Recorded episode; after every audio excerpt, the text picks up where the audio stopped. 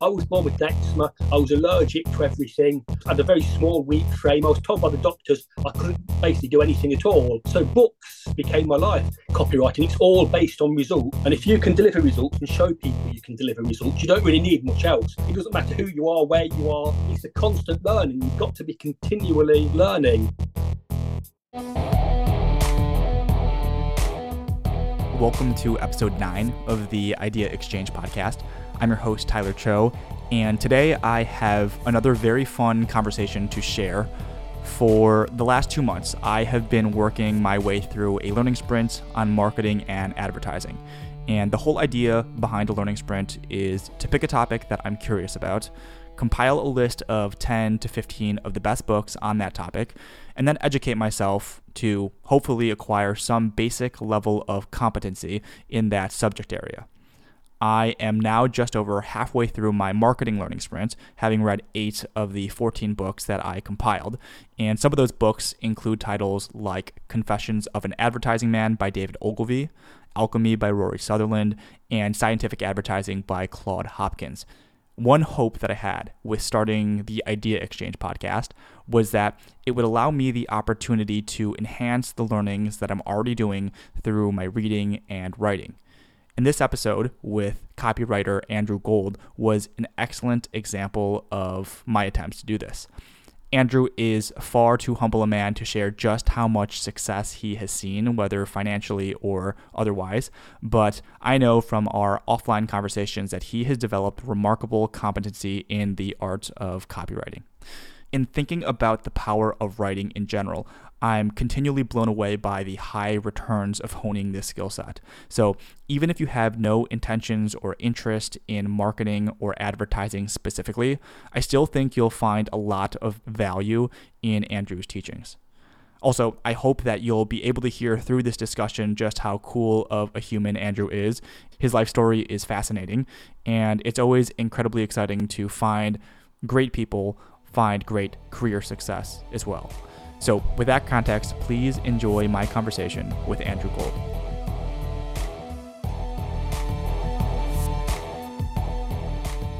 So Andrew, I guess this is round two for us. I appreciate you kind of entertaining the opportunity. I really enjoyed the conversation last time and figured, hey, I'm doing this marketing and advertising, basically learning sprint, and why not reach out and interact with people who could give me some like practical tips and tricks that I can use to amplify my skill set.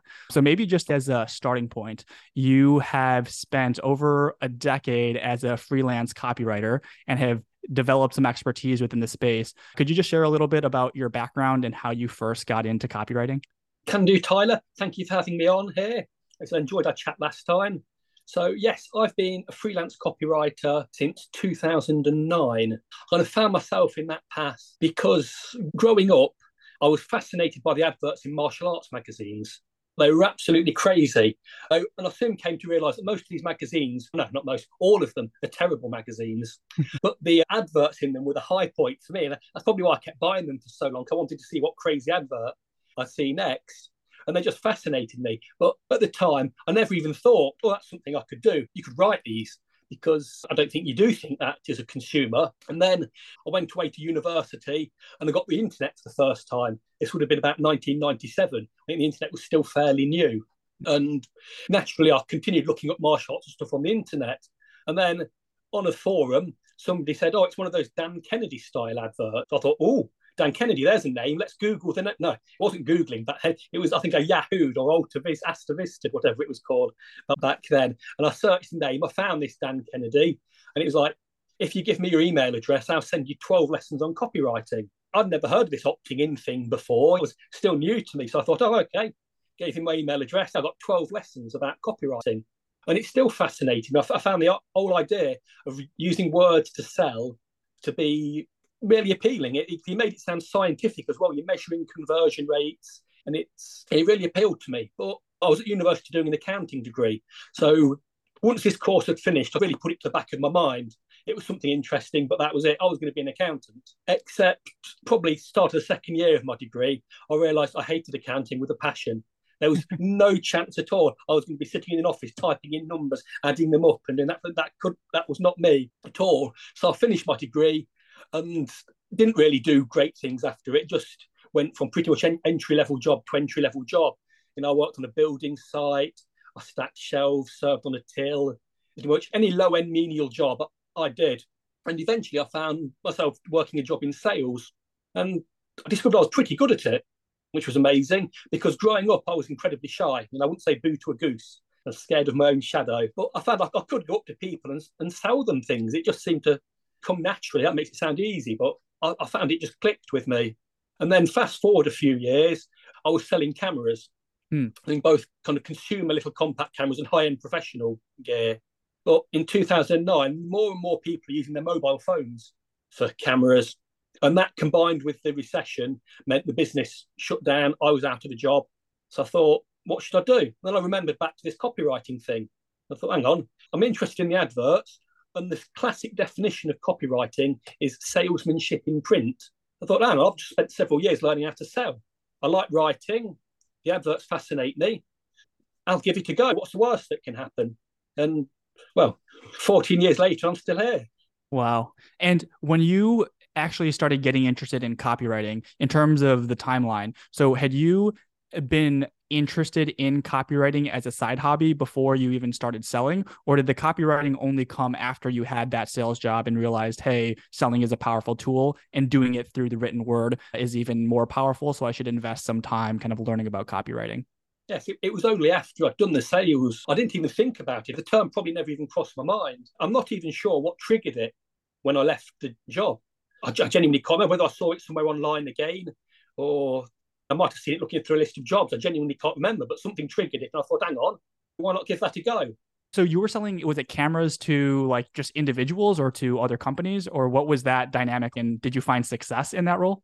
We were selling cameras to anyone and everyone. It was for the it was for the camera chain Jessops.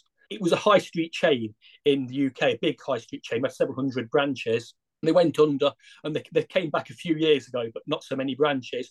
And we sold cameras to everyone. We sold them to the police, to universities, to other businesses, to schools, to individuals, to absolutely everybody. And they stocked everything from the most expensive ten thousand dollars cameras down to little one hundred dollars portables. And it was fascinating to me, because as a nerd, because I got to learn about all these different cameras, all the different things. You get to learn the tripod setups, the lighting setups, and then we did video cameras as well. And yeah, I discovered I was good at it. I did, I did well at it, because for starters, we were paid on commission, which let me earn a pretty good wage to start with, because I discovered all I really had to do was walk up to people and basically find out what they wanted. And then when I knew what they wanted, I'd guide them to the camera that I thought would best deliver it to them. That was all I ever did. I could see some of my colleagues were maybe a bit pushier, a bit slicker than me, kept going with the rough and ready approach. And I think people were attracted to me probably a bit in that, because I do look like the type of guy who's going to know a lot about cameras, and that I'll call myself a nerd again. But yeah, I've got that appeal. And when I start talking about something seriously, people took me seriously, I think. I came off more as an expert trying to help them rather than some guy just trying to flog them. Whatever, we've got two hundred of out in the warehouse in the back we need to get rid of. Yeah. And so how do you actually make the transition? So even if you were like relatively successful at selling cameras, but then you get interested in the whole copywriting space, the nowadays you've been doing this for a decade plus, and you have a reputation of doing good work. You have a, a following on X, and you have past clients who you've done good work for. So you have built up some credibility. But when you were first starting and making that transition to just purely selling cameras to starting to get your first gig in the copywriting space, how did that happen? Like, where was your first opportunity source from? I'll have to admit, I probably had a bit of an advantage over a lot of people when I was starting out, because I was still living at home with my parents, which meant I didn't need to bring a wage in straight away.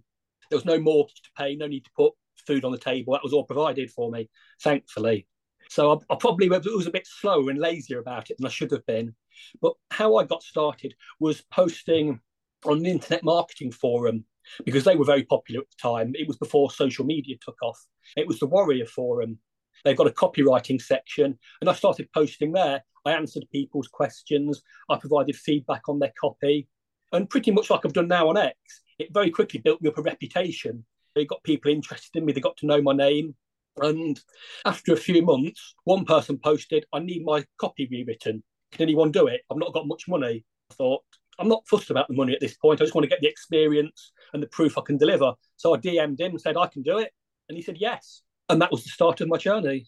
Amazing. And in terms of looking at the span of your career and the the big successes and just the scale, the variability, what are, I guess, some of the biggest opportunities that you've had the privilege of actually partaking in? In terms of like economics and things like that, are you able to share the scale? Yeah. The first one, a big opportunity to have, was working with a gentleman called Gary Sayer. He's a British internet marketer. After I'd done that first job and I was looking for more work, he reached out to me and said, oh, he's always looking for a copywriter. He said, most of them are American, so he'd quite like to work with a fellow Brit. And could I work with him on his latest project? And he'd pay me fifty percent of the money it made. Hmm. And a fifty percent loyalty split is, is a very large split. It's, it's not something yeah. that's usual. But we, we ended up becoming friends, chatting most nights on Skype. There, there was no video chat back then. It was generally all done via text. And I did the project for him. He launched it, and it converted about fourteen percent. That's very high. If people don't know conversion rates, that, that was incredibly high. And he was ecstatic. I was ecstatic because it proved to me I could do this. And although it, it wasn't a huge amount of money it paid me, it was more than I'd ever been paid at any point in my life up to that point. I think the entire project came out at about six thousand dollars in the end. And true to his word, he sent me the three thousand dollars via PayPal. And that was for something that took me about a week to write. I'd gone from... Like I said, I'd been stacking shelves, doing tills, earning a bit in sales, to suddenly earning three thousand dollars for a week. I'd literally just spent a few hours a day at a computer typing. It must have been a mind-blowing experience for you in terms of just uh, the scale of opportunity that existed from there moving forward. It does. It, it shifts your whole mindset because, yeah, you, yes, you, you're seeing what's possible. It's no longer a case of, oh, can I survive? Can I make a few hundred dollars this month, a few hundred dollars next month? Now it's, oh, I want to make a few thousand dollars this month. And then by the end of the year, I want to be making tens of thousands. And yeah, it completely transformed the way I look at everything. And if we just start from the basics of what even is copywriting, I'm doing a learning sprint on marketing and advertising. And I guess in terms of copywriting, it's mostly persuading or convincing others via text to, to buy something, whether it's online or in paper. As a general definition, you, you say copywriting is just marketing, just writing for marketing. That's all it is. But there's kind of two broad types. And the first one, and the one probably most people are going to fami- be familiar with, is what's known as, as brand copywriting. And that's copywriting for companies like Nike or McDonald's. So when you see their adverts, that's known as brand copywriting. And generally, the idea of that advert isn't to get you to buy now. They just want you to think about them. They want to get top of mind. So you're always in there. in their head. To put it into maybe internet marketing terms, you could put it as, as the very top of the funnel. That is, they, they just want you to think about them. Whereas the other type is known as direct response. And this is what I do. And as the name suggests, this is where you're writing for a response. And that response might be to get the sale, or it might be to get someone's email address. It might be to get them to attend a webinar or a meeting. Anything where there's one specific goal you want people to do. And if we talk about just the copywriting tactics, like tips and tricks, so you have an incredible X post that's like a master thread and it's pinned on your profile. And you kind of outline a bunch of different kind of key attributes to be thinking uh, about if you actually want to get better at creating good copywriting.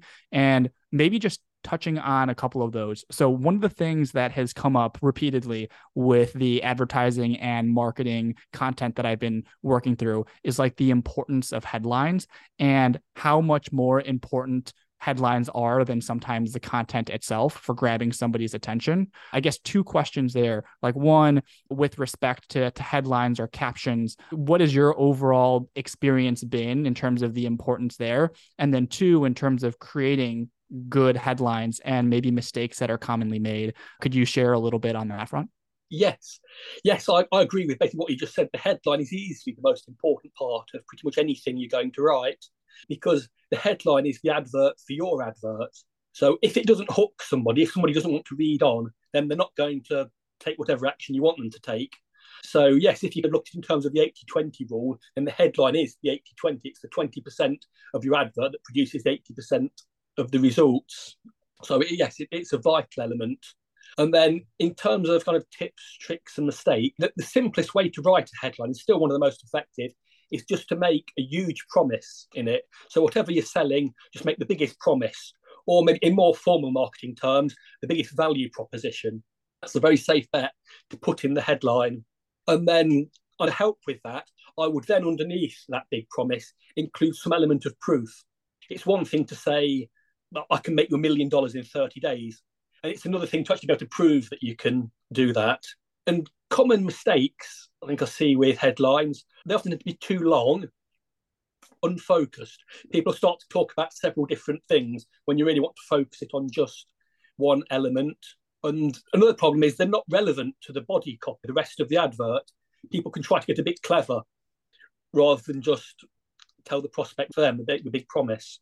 And I'm curious in terms of your own personal copywriting process. So if you have a new project that you find interesting and think you can add value in, do you have like a set rule or system of how you go about developing copy? Or does it just naturally emerge based on your Rolodex of information that you've stored up over the years? I always like to tell people I've got a system. But whenever I come to teach it to people, it turns out it's less of a system than I thought it was. But there is a general process. So we've just finished a call and you've hired me to write some copy for a for, a, for an investment course, say. And literally the first thing I'm going to do is just go on Google and type in investment opportunities. And I'm just going to get familiar with the whole market, just a, a general understanding of it. So I know what the terms are, the language, that type of thing. And then after that, I'm going to start to look into who are you wanting to sell to? Who's your ideal audience? I'm going to you know what to know. Who are they? What do they want? What don't they want? What objections might they have to buying? What sort of language do they use? And then when I know who your audience is, and then I'm going to start to look at the competition, that who else is selling to them? Because it's very unlikely you're the only person, especially in the investment market, you're far from the only person selling advice. So I'd go and I'd look at all your competitors. I'd say, what are their headlines? What are they saying? What's their messages? What are their offers? How much does it cost? All of that. And then the next step is then I would look at what you're selling and I would go through it. I would, first of all, I always list every single feature I can find. For example, if it's a book, I'd even, I'd want to know how many pages there are in it, every little last detail.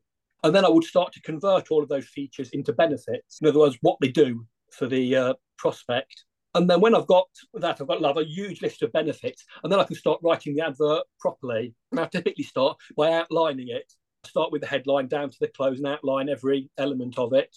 And then I'll do different passes, fleshing it out each time. And yeah, that that's pretty much the process I follow.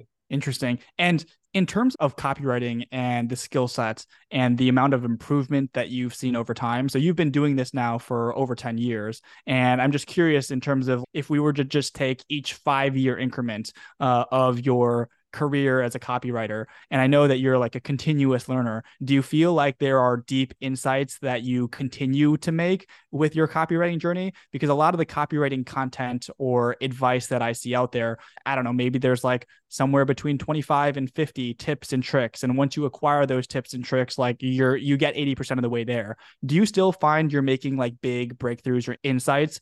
Yes, definitely. Every year, I think I've got to and better, because while it can be a fairly narrow field, it's a very deep subject. So there's almost always more to learn, more to improve. You can get better and better.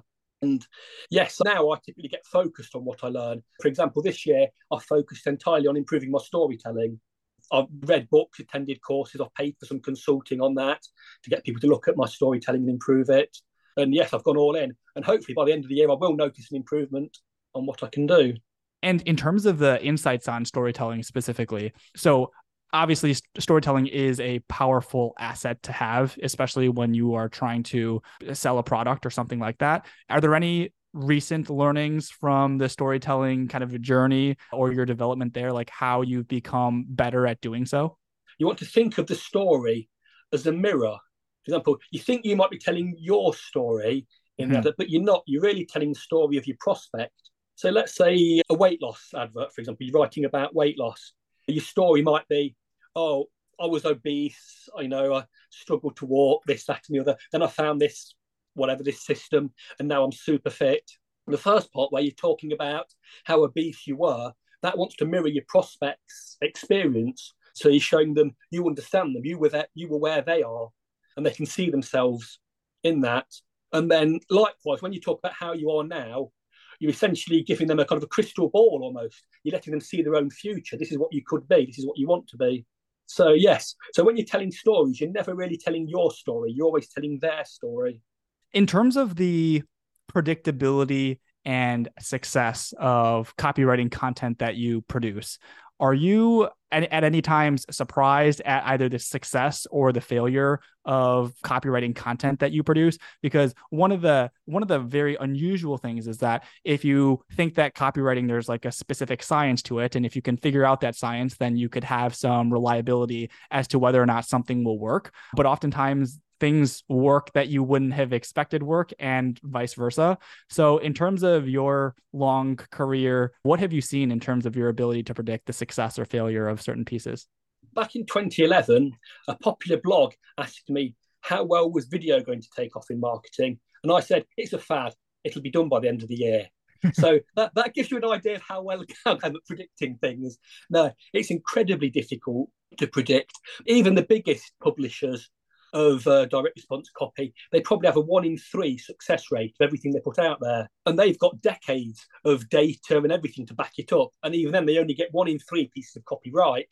So no, it's, it's incredibly hard to predict what's going to work because things are changing all the time. The market's changing, people are changing. For example, let's say if you wrote a fantastic advert for, say, an N F T, you wrote that last year. It would have sold amazingly well. If you wrote the exact same thing this year, no one's even going to look twice at it. Hmm. So you've got so many factors, it's hard to judge. And with a lot of novice or amateur copywriters that try and start in the space, in terms of errors that they make or common mistakes that you see again and again that you would try and advise others to just think more critically about, are there common occurrences that you could share that uh, that come up? First, the big one is, this isn't exactly what you asked, but the big one is they stop learning. They, this, it's a one and done thing. I can look on X and there's several people, oh, I've mastered it now. You started four months ago. I'm not entirely sure you know the basics. And there's a lot of that. They read a book and they, they maybe get a system from the book and they think they're done. And that's and the field is so competitive. I'm, I'm reading every new book that comes out. They they stand no chance at all of making it. So the, the biggest thing is simply you need to understand it's a lifelong thing. You need to keep learning. But in terms of specific mistakes people make, a common one is simply writing too much. Because even though you can see some of those long sales letters where they've got ten thousand words, it seems like they scroll forever, the person writing that will have trimmed away every possible word they can. Whereas a lot of the new copywriters I see, a lot of it, you could simply go through their work with a red pen and cross out half the lines. They don't add anything to it. They're just overwriting. And another problem is not enough benefits. That's a very common one. I think people listen to all these slightly fancier theories that what they should have in their copy, and they focus on that over the fundamentals like benefits. So they end up ignoring it. And another big one is proof, because people are sceptical and getting more and more sceptical with everything being sold online. So you always need to be able to prove that what you're saying is true, that your product can deliver on whatever promise you're making. So you, you need to go far heavier on proof. A lot of people, they'll just put some testimonials on a page and think that's enough, whereas you need to go far deeper. And I'm curious on the point that you had made earlier about predictability and sometimes you being surprised at what works and what doesn't. Have you tried to experiment at all with like ChatGPT or other A I technologies where you ask them to develop like a, a copywriting piece and see like what the outcome of, of that is? We've played with uh, ChatGPT and A I. I think at the moment, I'd say it's probably best to say it's promising. Probably within two or three years, it will be writing copy for us. And copywriters will become more copy editors or copy strategists. But at the moment, it, it can be good for ideas. And I know some people use it for research. I've still found when you ask it to do research, you have to go and double check everything it does because there's still a habit of it just making stuff up. Yeah, I think there's a lot of promise with A I, but it's it's not quite there yet. Yeah, it it is interesting because there are these like set rules and maybe one is like, you should work on being concise with the words that you use because a lot of the fluff can be taken out. And if you're trying to grab somebody's attention, you have to be concise. And so with something like that, it seems like there is direct applicability with A I, but still the puzzle that needs to be solved is there are still these dynamic relationships between how people react and like the market out there. And if that is constantly changing, it seems like if everybody has A I tools and is all, and everybody is using it, that there's some maybe like human elements behind the genius of creating a great advertisement where there will still be need for like excellent people who can develop good copy. It, it would be interesting to me to see, and who knows whether or not like copywriting as a practice would go extinct, but I do have hope that uh, the human element is still a very key piece to, to the equation. Yeah, I think it always will be. It's like with, you can get fancy calculators, and I imagine you can get computers that can do almost all the maths you want for you. Mm-hmm. But if I use them, I could maybe sit there with a manual, follow a YouTube video and do something. But you wouldn't trust it anywhere near as much as a properly trained mathematician who knows the maths. Anyway, he can have a look and he can make sure the computer's actually doing the right thing. Is it going in the right direction? If you ask your A I to write a piece of copy, you need to be able to judge that. Has it actually done a good job? You know, you obviously you can, again, you can find probably a list of rules, guidelines, best practices and try and judge them against what it's produced.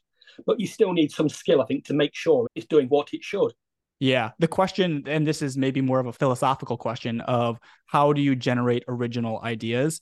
You could see that you can use calculators or A I to do very complex calculations, but in terms of A I developing a grand theorem that like humans have historically always come up with in novel ways, where it doesn't seem like we're at that point where they can help with that. And I wonder if analogizing that into like the marketing advertising space is kind of a, a similar process where like with very basic rule-based things, A I can be helpful, but in terms of coming up with deep insights about good marketing tactics that will have massive payouts, the human element is still necessary. I, I do have a, a question related to like novice copywriters in terms of them getting started and figuring out like how to get their first client. Would you have recommendations on like resources or places for novice copywriters looking to kind of take a stab at it? The first thing I would do is make sure everyone in your network knows that you're now a copywriter. And people might say, well, network, I don't have a network.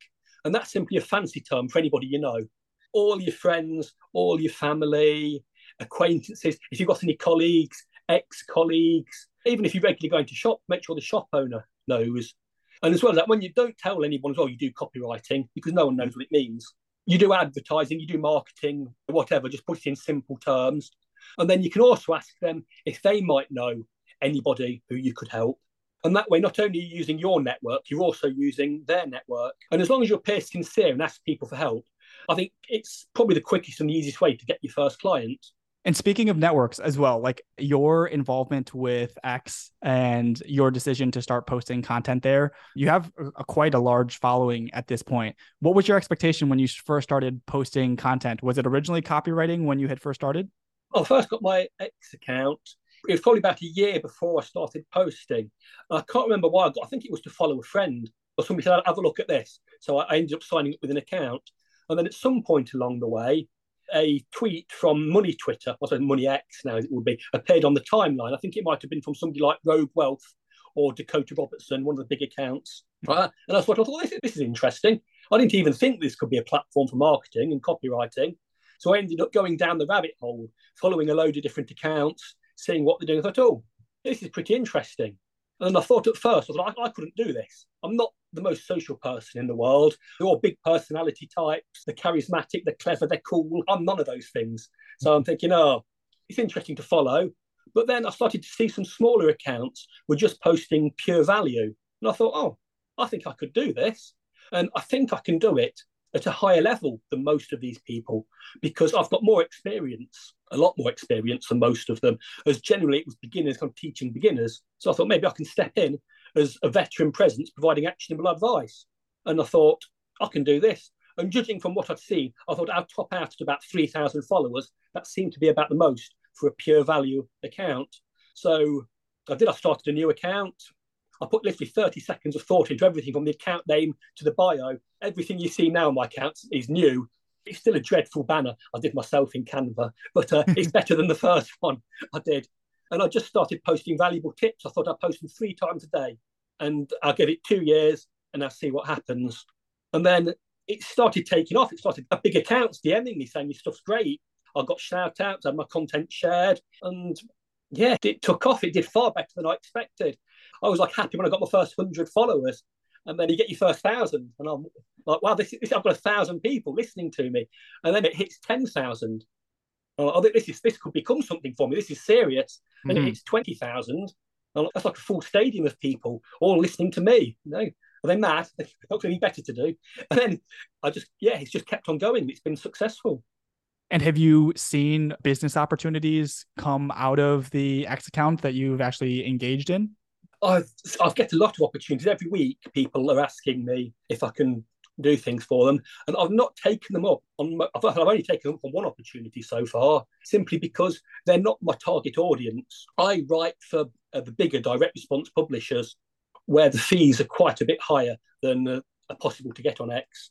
Interesting. What, tell me more about that in terms of your direct audience. So what does that mean in terms of the types of opportunities that you actually entertain?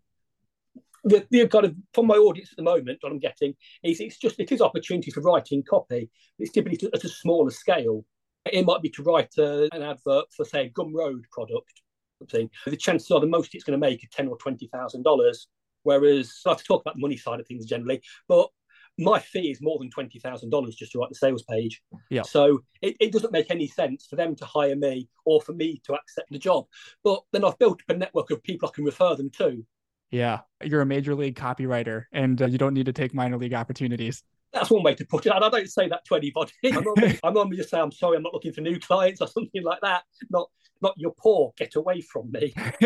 But how how does that work in terms of where you're at now? So there's like a fee that the company will pay out for you to write copy for them. And then is there also a high incentive for that piece of copy to do well that you'll get a return from as well? Yes, when when you start to get better at writing copy right for bigger companies, and the typical structure is you pay an upfront fee and then you get a royalty. And online, it's typically a percentage of each sale.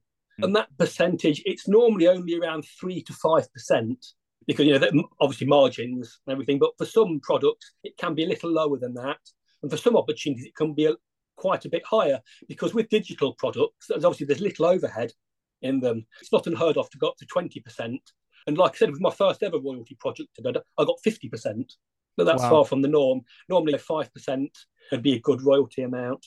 And have you seen in just being on Twitter when you first started making posts uh, about copywriting content that there were others, experts in the, the field that were doing something similar? Or was this pretty original from your perspective when you first started?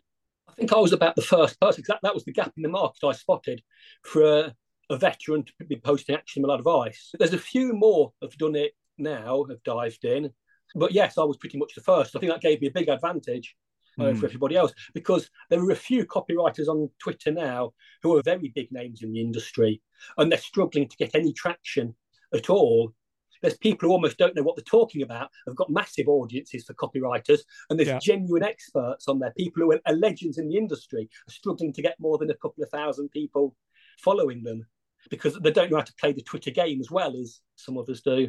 And let me ask you maybe a more practical question about your daily writing and how you interact with other people, because I would imagine that once you develop an expertise with copywriting, even like writing regular texts and emails and messages, you have to like obsess over the writing to where there's, I can't remember the quote, but it's sorry, this is so long, I didn't have time to make it shorter kind of thing.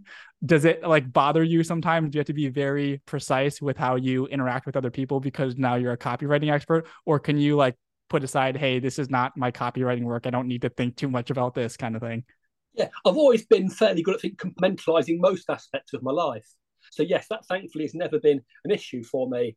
That if you look at some of my posts on X, I think the last time I posted my copywriting challenge on Wednesday, I had a couple of people question the phrasing of something I'd written. So yeah, because if I think of it as copy, I don't want to spend hours writing it, then hours editing it. For me, it's just throw it up, move on. Yeah. And so what is, what in, in terms of your X accounts and your aspirations over the course of, let's say, the next decade of your career, are you going to just continue to use like X as a for fun, I'm providing value to other people type of thing, and I still have my copywriting career? Do you have like aspirations to do anything different on that front? Okay. I nearly retired before starting my X account. Wow. Yeah. I'm in the position where I'm in a fairly good position, obviously. And I yeah. started this to diversify my income streams a bit. That sounds a bit fancy for me, because I've just been writing copy for clients. I've been doing a bit of consulting and critiquing for them as well. And I thought I could help other copywriters with coaching, consulting, critiquing, and do that. So that was my aim with this account. And that's what I want to focus more on going forward, and just cut down on the client work a little bit. I see. And so how old are you at this point when you were considering, quote unquote, retiring? Because you're still relatively young in the grand scheme of your career, right? forty-four at the moment. Okay. Yeah. So that's, well, you're doing quite well. And I, I, when you first like started in copywriting, did you even have a conception of the financial gains that were possible? I knew that it was possible to make a lot of money if you reached the very top. When I first started, I, the sole financial goal was to buy my dad a C D player. Ah. That, wow. that that was it. I think it was, it was a five hundred dollars C D player. I don't know whether you've seen them advertised. It's a C D player you put your C Ds into, and it stores them on a hard drive inside the inside the system. So you can load, say, one hundred C Ds on, and it becomes like a sort of your own personal Spotify. I can't remember the name of it now. I thought, they've had me at home for years. They've put up with me for far too long. Let's see if I can just get them this. And then I moved quite a bit past that level, but I discovered there's a bit of a cliff, I think, in copywriting. Mm. It's very much as kind of a ninety-nine percent and a one percent. ninety-nine percent of copywriters are doing okay, probably earning an average wage, perfectly happy with that. And then one percent are earning a lot of money. And I was lucky enough to join that one percent. How would you describe in terms of attributes or advantages or skill sets that one percent has that the ninety-nine percent doesn't? Is it just a matter of having the right relationships and connections, or is there a very specific competency gap between the ninety-nine percent and one percent that you can identify? It's a competency gap. This is what I like about direct response copying. It's all based on results. And if you can deliver results and show people you can deliver results, you don't really need much else. There's very little politics and little manoeuvring. There's some networking. People know each other. But if you can get a result, it doesn't matter who you are, where you are, or whatever. That, that's good enough to get you hired. And yeah, I think it's like I said earlier, it's the constant learning. You've got to be continually learning. I've had some of these calls with some people who've been copywriting for a few years, and they've not known concepts that I thought were basics. And I think I've done my best acting to pretend I'm not surprised, but I'm thinking it's blowing my mind. I think, how, how can you be this far in your career and not know that? And I don't know if any of them will believe me when I tell them you need to keep learning, hit the books, read the courses, pay somebody for their time who's where you want to be, and get them, because, yeah, you just need to keep getting better and better. It's purely results driven. That's so much of why I I wanted to start podcasting, is to continue to test my learning, especially from people in fields outside of my own, which is my background is in like finance and economics. And so you're really the first copywriting person that I've ever spoken to. But was it always that approach for you in terms of your curiosity uh, towards copywriting? Like even when you were an undergrad and you were studying accounting and you realized you didn't want to do that, do you still have the mindset of like, it's always learning, learning, learning?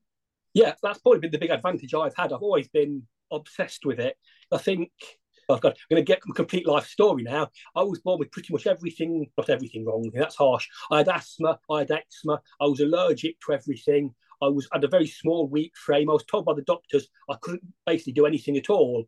So books became my life. And early on, my father bought a computer. Um, it was an Amstrad C P C four sixty-four, and all with, with a cassette drive on it. That was the, the norm back then, obviously unheard of now. I taught myself programming on that. I, I taught myself graphic design on that. And I've always been a teacher. Then after I watched the Jackie Chan movie and thought, he's the greatest man in the world, I want to do that. I want to be able to do that. Hmm. And promptly every doctor said, no, you can't do that. You, you're seriously ill.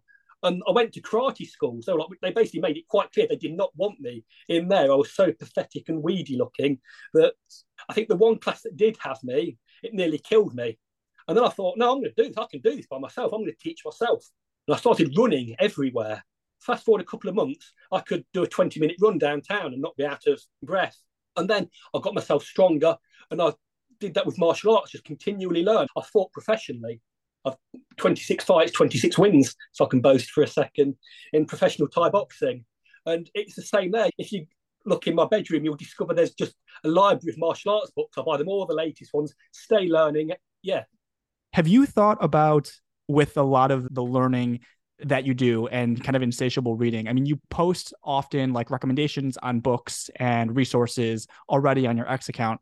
Have you thought about like compiling a full course or resource library for copywriting, or does something like that already exist that you would point others to? I was thinking earlier today that I should compile all my book recommendations into one library for people. So no, I've, I've seen people post lists, obviously like mine, plenty of people post recommendations, but no, I've not seen a really comprehensive one. So no, I was thinking I might do a long form post with recommendations for copywriting, marketing, thinking, all the other various skills that go into it. Yeah, I think I would find that of, uh, of great interest if you did do that. And maybe another question, which is in terms of what separates good copywriters and, and great copywriters, obviously you are like an insatiable learner. Do you attribute most of the what makes a good copywriter simply by just like reading and knowing more? Or are there like inherent traits that can distinguish you just from the jump? I think there, there probably are inherent traits. You look at most great copywriters, and they're all almost all insatiably curious. They want to know more. It's all they always want to know more. You're not going to get them suddenly typing on X, oh, I've mastered the basics now. I've, I've grasped this. No, it's want to know more. So yeah. yeah, it's that curiosity. And often it's an interest in other people as well, being really interested in people. I found that's a common trait. And as well as that, a lot of copywriters will already have a fairly good skill at something else. When I started, a lot of them were musicians, you know, pretty good musicians. And now it seems a lot of them are, tr- are transitioning to Brazilian Jiu-Jitsu and M M A. They're taking those up. Or in fact, or it's uh, former athletes are moving again to it. They've already got that skill. They already know what it takes to hit a high level. And they'll understand it when I say, oh, spend every day for the first year writing benefits. To them, it's, oh, that's just training. It's just what I do, so I do it. Whereas you tell somebody who's maybe brand new to having personal success, and that's insane. You can't just do that for every day. Yeah. Yeah. No, well said. And I, so I'm reading this book, uh, Scientific Advertising, and I'm enjoying it very much. One of the things I wanted to ask you about was in terms of the copywriting that you do, is there a lot of like sophisticated analytics that is going behind the work that you do in terms of like A B testing and things like that? Yeah. All the uh, big publishers do far more testing than you can possibly imagine. But for most people starting out, you don't want to worry about that too much. Generally, the headline is the thing you want to test. The headline's the biggest needle mover, as it were. And how you do that is whatever headline you write, you typically want to write a headline that's almost the opposite. Huh. So let's say, you know, how to make a million dollars in thirty days. Obviously, it's a terrible headline, but you know, that's making a big promise. Yep. So if I wanted to test that, instead of making a promise, I would focus on the problem, protect your money from inflation. As usual, my mind has gone blank when I come to give an example, but something that focuses, instead of the positive, it focuses on the negative. And it, instead of the positive, it focuses on the negative. And is that because human nature is we're more sensitive to, to negative information than we are positive? It is. Negativity can be a bigger hook. But as well yeah. as that, you also want to test the biggest differences. Because a lot of people would only test small differences. So they might have how to make a million dollars in thirty days, and they might test discover how to make a million dollars in thirty days. Whereas realistic, that one extra word at the start is going to make no difference at all. You need to test big changes. Like I said, I might test that. Once I do that, I test the negative angle. And then I could also maybe test a more story-driven approach. How a former gymnast earned a million dollars in thirty days through this simple trading system. Specificity. The specificity is very important when it comes to a lot of the copywriting content that you produce. It is. I mean, the, the five, kind of the fundamental five, as I call them, the five areas everyone should focus on when they're starting out. And the first is clarity. And that's simply making sure that what you write is easy to understand. And that's one of those things, a lot of people, they turn their nose up at that because it's, it's obvious. But having read so much copy, it's not obvious. Mm-hmm. It, it's you do need to have a good command of English and be able to write well to make sure it's clear. And then the second of the five factors is specificity. Make sure you get as specific as possible, because specificity is believability. And the more specific I can get on something, the more believable.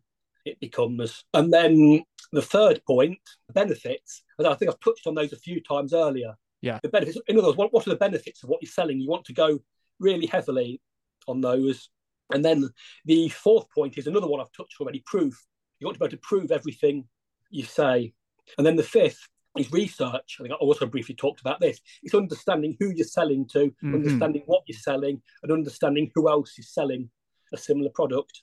It's a great framework. And as we're as we're kind of wrapping up here on time, I do want to say for those listening that are interested in gleaning Andrew's insights, his X account is is terrific and has an incredible amount of value. So Andrew, I really appreciate you coming on, sharing your story, sharing your your tips and tricks. And I look forward to continuing to learn alongside you and following your journey here. Thank you for hosting me, Tyler. I've had a great time here today with you. Thank you. Thanks so much.